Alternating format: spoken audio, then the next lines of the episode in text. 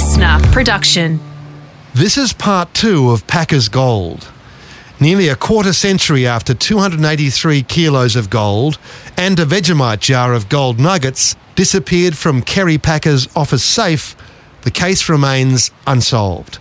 Police have a suspect, a man we're calling Mr. X. They believe Mr. X romanced a former employee, Packer's private secretary Pat Wheatley, who by accident or out of revenge told the safecracker about the gold and how to get it. But is it as simple as pillow talk? My investigation has raised intriguing new questions about the robbery and how much Kerry Packer knew.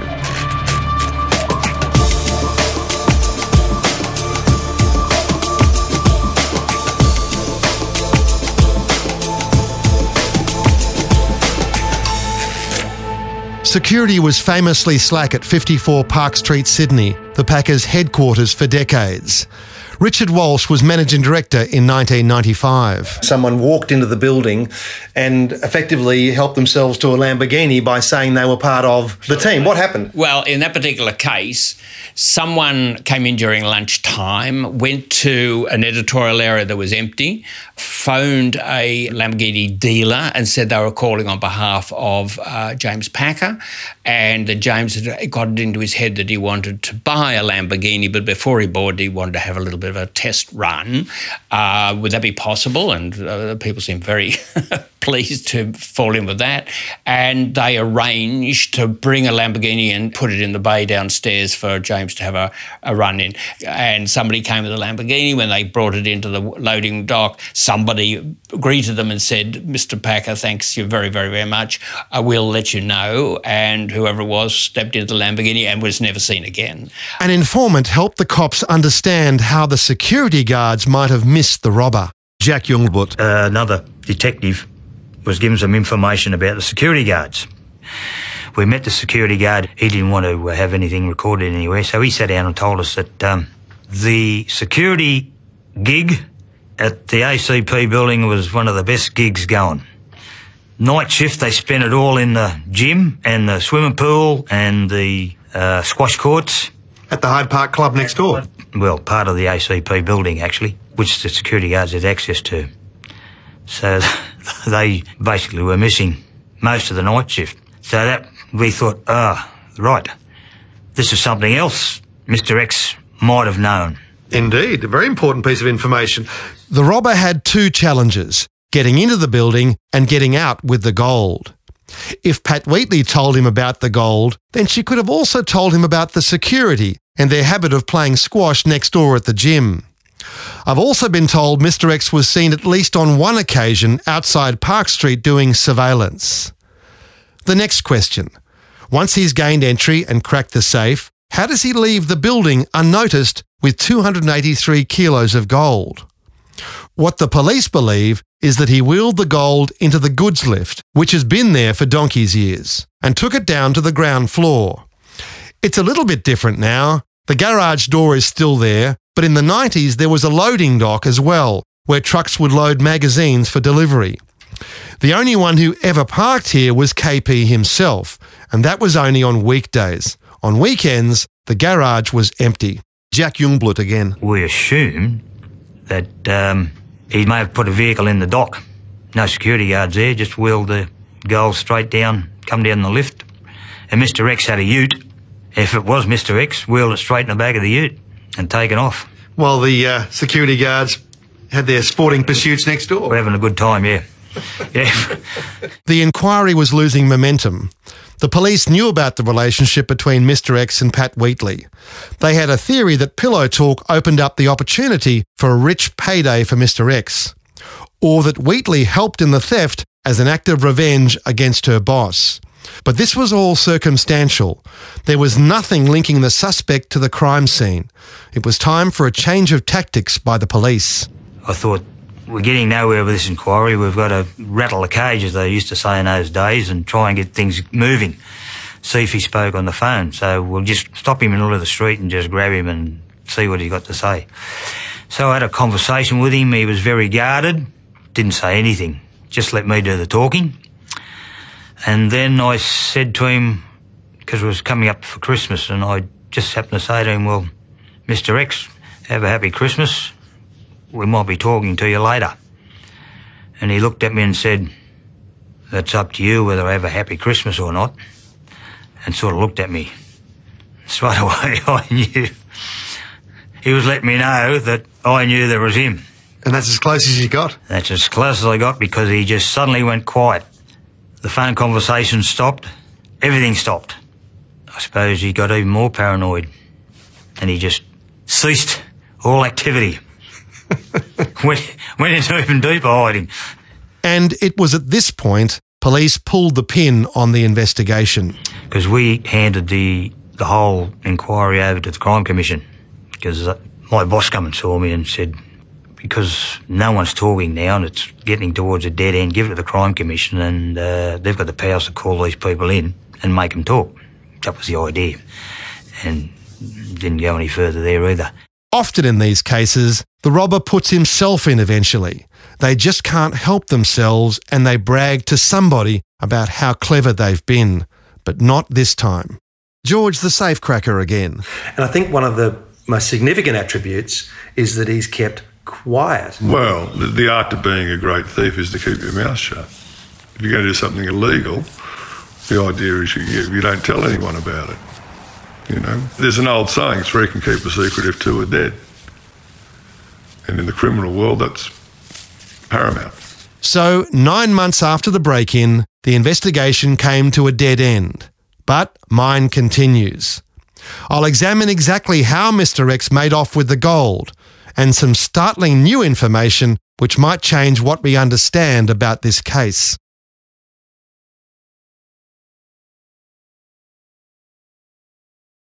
You know, when I was a kid, started working, I would have been around 15. We could be pulling six out a week. Mark Irvine has been working with safes since he was 15 years of age. His father, once a policeman, created city safes in Sydney in the 80s when safes were being attacked regularly. It was Mark's job to help take away the remains of the safes. You know, they have long weekends, and the weekends were always the, you know, now these days everyone virtually works seven days, but them days, all the buildings, everyone shut down on the Friday, and you could guarantee Monday morning would have all the, you know, the gangs be going around cutting up. But that's because alarm systems weren't that good. And the, the worst part of when they cut open the safes, so much of the time they used the, the owner's oxyacetylene in factories and the rest of it. They had oxyacetylene there, used their oxyacetylene left it there. However, these robberies were not always what they seemed. In your experience, there are situations where things are made to look like they've been cut. Why would they do that, Mark? Exactly. Well, most of the time it'd be insurance jobs. Everything would be insurance. And there is not a lot of experienced people in, in the safe game. There is experienced people in there, but if you don't speak to the right person, it all looks good, and, and, and they do get away with it. I mean, there wouldn't be one, there'd be many, many, because I've seen many in my time. Which, right. Uh, and typically, what's the situation when you come to one of those jobs? Well, it's not my business to say anything. I haven't been asked to say anything. And, no, and, of course I, not. I, and I don't say anything about it at all. I do my job. Of course. What I was paid to come in and do, and uh, everyone can sort out their own issues. Absolutely, that's the, yeah. that's the way of the world. But, but as, a, as a professional, you look at these things and say, well, if they did ask me, this is what I'd tell them. Well, I probably, yeah, I probably would, you know, but I've never been, uh, never been asked. I spoke to Mark Irvine for this investigation. He'd been dispatched to pick up the safe after the police had finished their work. He recalled how odd the job had been. The first problem was that this old safe was not secure enough to store that much gold. The insurers should never have paid out. Let's start from the basics. What sort of safe was this? At a cash rating, if we rate safes these days with a cash rating, so the higher the cash rating, the harder they are to get into. In simple terms, if I was to look at that safe, that'd have a cash rating of probably no higher than about twenty to thirty thousand. So, as a recommended value, would say to hold in there, it'd be around thirty thousand dollars. So, putting five million plus of gold, no way. No, there's a, there's a different type. They're banker's safes or torch and drill resistant safes. Now, if this was in the right safe, which would be a torch and drill resistant safe, his oxyacetylene wouldn't have cut through it. Wouldn't have cut through at all. So it was the wrong safe, and yet still Packer's insurers, FAI Insurances, happily paid out. FAI's investigators didn't speak to the only person who was in the building over that weekend, Packers magazine publishing boss Richard Walsh. But then again, nor did the police. No, that's the most amazing thing. To me, it would have been the most natural thing. I was the only person in the building that day. I was occupying an office that was directly above uh, Kerry's uh, office. My office was roughly the same size, his same layout. And as I say, there's nothing I could have told them, but I'm surprised they didn't ask me that. If the safe was cut with an oxy torch while Richard Walsh was in the building, he would have heard something, according to Mark Irvine. Well, you're going to hear you're going to hear a bit of crackling. So you're going to hear crackling, more or less like snapping branches. That's what you'll hear. Snapping branches, uh, not a lot more than that. So if that's all is used, we already know that Richard Walsh heard nothing. No, well, it would have been startling to me because my floor was always pretty quiet, but it was very quiet, quiet as a tomb. Uh, I would have heard any strange noise. Okay, so this safe cutter was good. Maybe so good it was scarcely credible.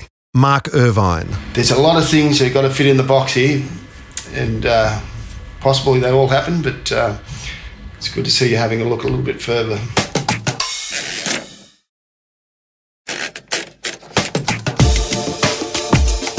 Let's work through each aspect of the robbery with the help of our experts. George is a former safecracker who worked with some of the best in the business. He doubts the job was a solo effort. You would have to have someone with you. You couldn't do it on your own. I would suggest they'd have someone looking out from the rooftop, the police scanner, and a walkie talkie. And from the rooftop, you can see if anyone's approaching police wise. And if a call went in about a silent alarm or someone report a break and enter at the address, well, you'd hear it come on the scanner, and the person on the rooftop would alert his colleague who was doing the job. And the police believe that it, it was one man. There's only evidence of one man at this stage. You'd have to say, if you were on your own, you'd have to have so many things going right for you, wouldn't you? You cannot do something like this on your own. You must have someone there with you for safety reasons, unless there isn't a safety issue.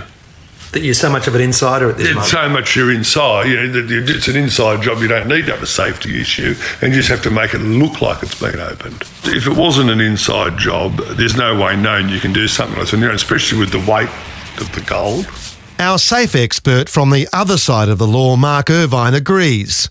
Working with an oxy torch in a confined space is a risky business. To be cutting in a building and being there on your own and to try and make sure the place doesn't catch a light, master job. Master job, you could do that because I know I couldn't do it. We have to have all the floor protected, and that's still that's still a little bit hairy. But uh, there's no way in the world I would use an oxyacetylene in there because even with two blokes, there'd be an, an hour or so just to set it all up so you don't burn the place down, and then you'd still be a bit nervous with the heat coming out of it. When you can turn a steel to liquid, and then not to mention like you've got molten steel rolling off either side, it's going to be spraying everywhere. So you- you're trying to put out fires everywhere. So you had to have a fire extinguisher to put them out. There- there- There's just no ifs or buts. It all sounds a bit strange to me. There's a lot of things you've got to believe there, and everything fits too neatly into the box that I just don't think uh, could have happened. But uh, Mark says you'd need a sheet of steel to prevent the place going up in flames. But carrying that around is not practical for the professional safe cutter, says George. Well, I imagine they'd have a little bit of canvas on the carpet so it doesn't start a fire. What about smoke? Well, there would be some sort of smoke, and I imagine you don't want anyone from adjoining buildings or across the road. So I would imagine you'd cover up the windows or seal the windows with some maybe black plastic and tape. So someone happens looking out their window, they can see something going on. It looks like there might be a fire in there from the glow. There's a little bit of smoke, but if there were smoke detectors, yeah, you just put a plastic bowl over them. He would have thought about all of that, yes. The cut on the safe was clinical and made exactly where the locking mechanism was located inside. Not a difficult operation with an old safe like this if you understood the safe. very easy safe to open. Um, not like the safes of today. Uh, law enforcement and security has improved leaps and bounds. We do know that Mr. X was one of the best, an apprentice to a crack team of safe cutters that worked in Melbourne from the 1960s. He would have been taught by someone good, And, you know, through the 60s and, you know, early to mid 70s, there was a lot of safes open like that. And normally by the same team of people, which I'm sure the accused worked with and no doubt picked up on how to do it. It wasn't unusual for this team to acquire the plans for the safes they attacked. They might buy an identical safe to practice on. The margin for error would be slim. The small gas bottles they carried gave them only a maximum of 20 minutes cutting time. But even the best in the business could not foresee all the challenges, such as the relocking mechanisms that were placed in unique positions in safes like Kerry Packers. Mark Irvine. It's just a plate safe. It's a, just a normal plate safe. So a normal plate safe, it'd have um, probably one basic relocker in it. Um, a relocker being once if you if so you, if you cut through a wire, there's a wire in there. So it goes around all your vital points, your locking bars and everything. This wire will run around there. So as soon as that gets heat, this wire snaps, then puts another bar to stop the locking bars coming across. So once that's happened, so that little hole you've cut, now you've got to start cutting out and finding where this relocker is. And that can be put in any position of the safe. So they now have to torch out holes. And a lot of the Chubb good stuff, they randomly put these relockers in. So so if anyone was working at the factory, well, they they wouldn't know because it could be the same model safe, put in all different positions around there. So but probably only one relocker though. In this case, it probably was only one relocker because it is a, a basic model. Uh, but Chubb's always made a good safe, so whatever they had at the time, it would have been the best offer. Yeah, great safe, but just yeah, out of date. Yeah, yeah. I mean, oh, it's, it. it's more it's, it's, more Mr. Packer's look oh, out rather, exactly rather right. Chubb. It's like if you, if you keep your safes updated. And the fact was, he had a big strong room with a door about a foot yeah, thick. Yeah, no, no, he had some good safes in there. Yeah, that would have been the best place to put the gold. I would have thought. Yeah, no. Well, I suppose if I had that much gold, I'd want to go in right next to the office and have a look at it all the time. But no.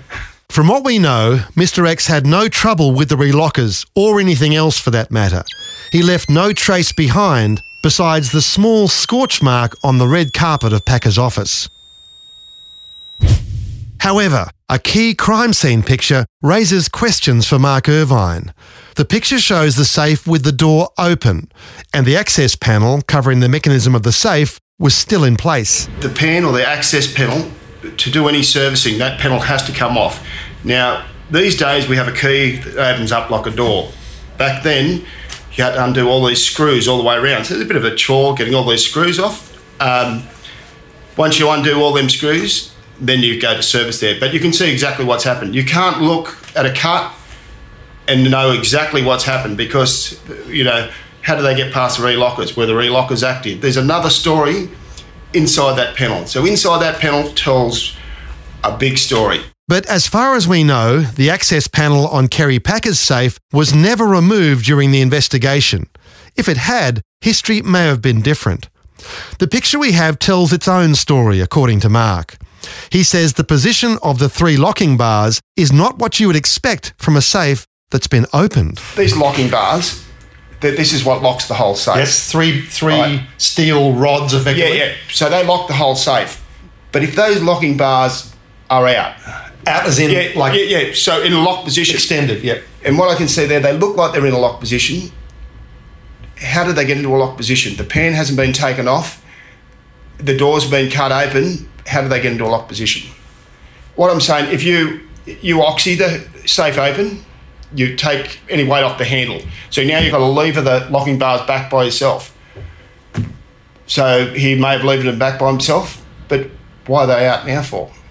If yeah. they are out, no one's taken the pen off, no one's going to get in there and try and push them locked again. If you open the door, it was in the lock position, you cut a hole in there, bang, it's done. It's out, it's open. So I'm not saying this happened, but if they are out, you know, how did it, that happen? It raises the possibility that when whatever cut was made was made, the door was open. Open, yep. door was open. and, and, and I'm not going to say that all this did happen, but these are all possibilities. I showed the same photograph to George. When you look at this photograph, you can see the locking pins, the three of them are actually extended. So that's in a locked position, yet the door's open. Looks like an inside job, but because the victim have so much power, the police probably didn't want to suggest that. So the evidence of what happened to Packer's gold lies behind the access panel of the old safe. It would be easy enough to make a superficial cut to the front of the safe door to make it appear as if the safe was cut.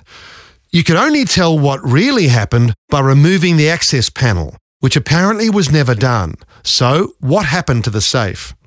Days after the robbery, Mark and his workmates were loading the safe onto a truck in the car park when they were approached by someone who claimed to be an employee of Kerry Packer. Mark Irvine again. And the safe was missing its door. No, no, we, we've cut that off. You cut that off. We thought it was a strange request, but uh, yeah, we took that off and give it to him, put it in his bed. And that was the only evidence that the That's safe it. was That's it. actually cut. So that door meant everything. That, that'll tell you exactly what's happened there.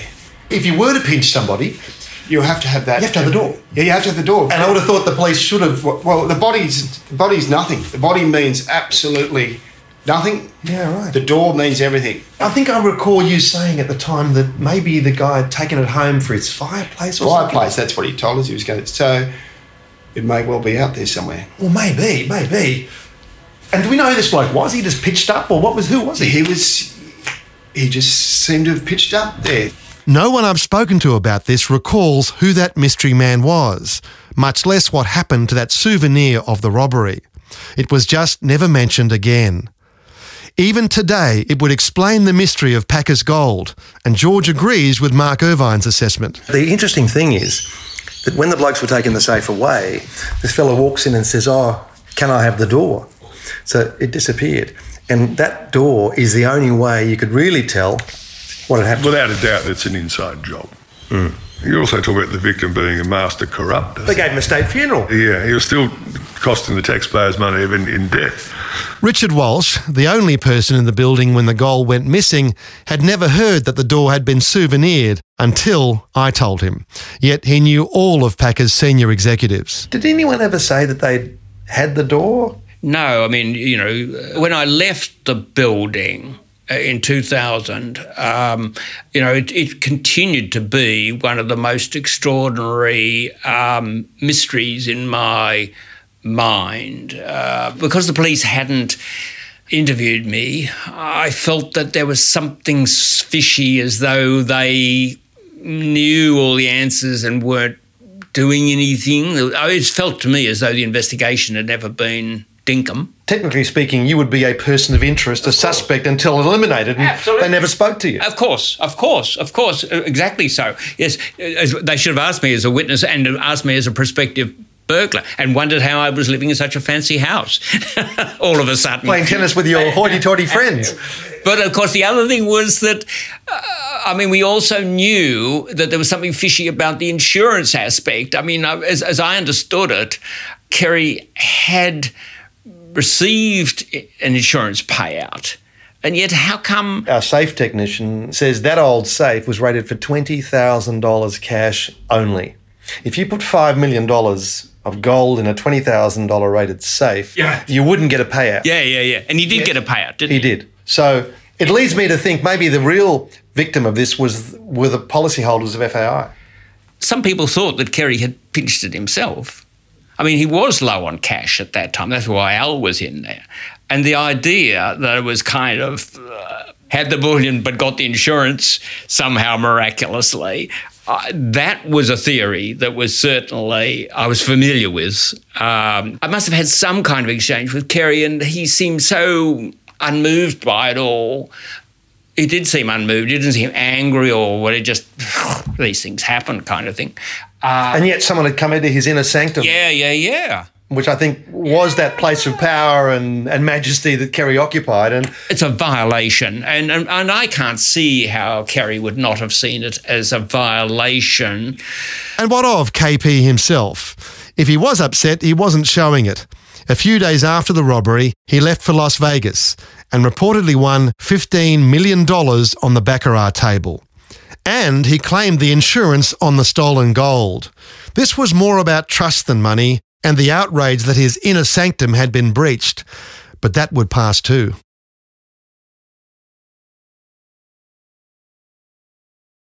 The cops kept tabs on Mr. X for a while before they had to move on to tackle other jobs. Paul Watson. Was there any evidence of a change in lifestyle or anything that was significant that might have given you the, the idea that yes, he's cashing in the gold somehow? Not that I'm aware of, no. Uh, to the contrary, uh, in many ways, many, many years later, and some 15 years later, uh, I happened to be out at Sydney Airport for another investigation and uh, observed a vehicle of the same make and model that we had seen uh, our suspect in back in 95. Utility, eh? Yes. So to see the same make and model 15 years later caught my eye. Turned out when I was able to go back to the office, turned out to be our suspect. The registration had changed, and uh, many years later, he still his mode of transport hadn't changed, which I found a little surprising. So, lifestyle change now didn't seem to uh, have changed too much for someone who, if he got his hands on as much gold as we think he did, uh, I probably would have found myself in a uh, in another part of the world. Yeah, which I guess it's an indication of the old style crook who wants to stay below the radar, uh, doesn't want to draw attention to himself. It makes you wonder, what's the point of all this? When you can't enjoy your ill-gotten gains, if that's what he he did, is it all about the cleverness, all about the I got Kerry Packer's gold? I suspect there's something about that, although I don't know who you tell. Jack Jungblut was full of admiration for the skills of Mr. X. Uh, so he was a very, very cautious and very good safe breaker and very cautious criminal. Just a good crook. One of the best crooks I've ever ever had to work on. Yeah. And he beat you. Certainly did. Certainly did. Mr. X is still around. He's in his 80s now and could explain this mystery if he so chose, but I can't see that happening. Mr. Packer continued to frequent the restaurant where he first met Mr. X. One wonders if they ever exchanged words about that missing gold. Pat Wheatley died in 2008, aged 64. Her estate was worth about $2.5 million, including an Art Deco Sydney apartment with harbour views and a property in the New South Wales Southern Highlands, which had three bedrooms, three en-suites and a tennis court. A tidy pile for a personal assistant. But there was no evidence she received any loot from the robbery. She never got over the shock of her axing from the Packer Empire. So we're left with a compelling mystery. This could have been an elaborate insurance job carried out by a willing crook who was recruited for the task.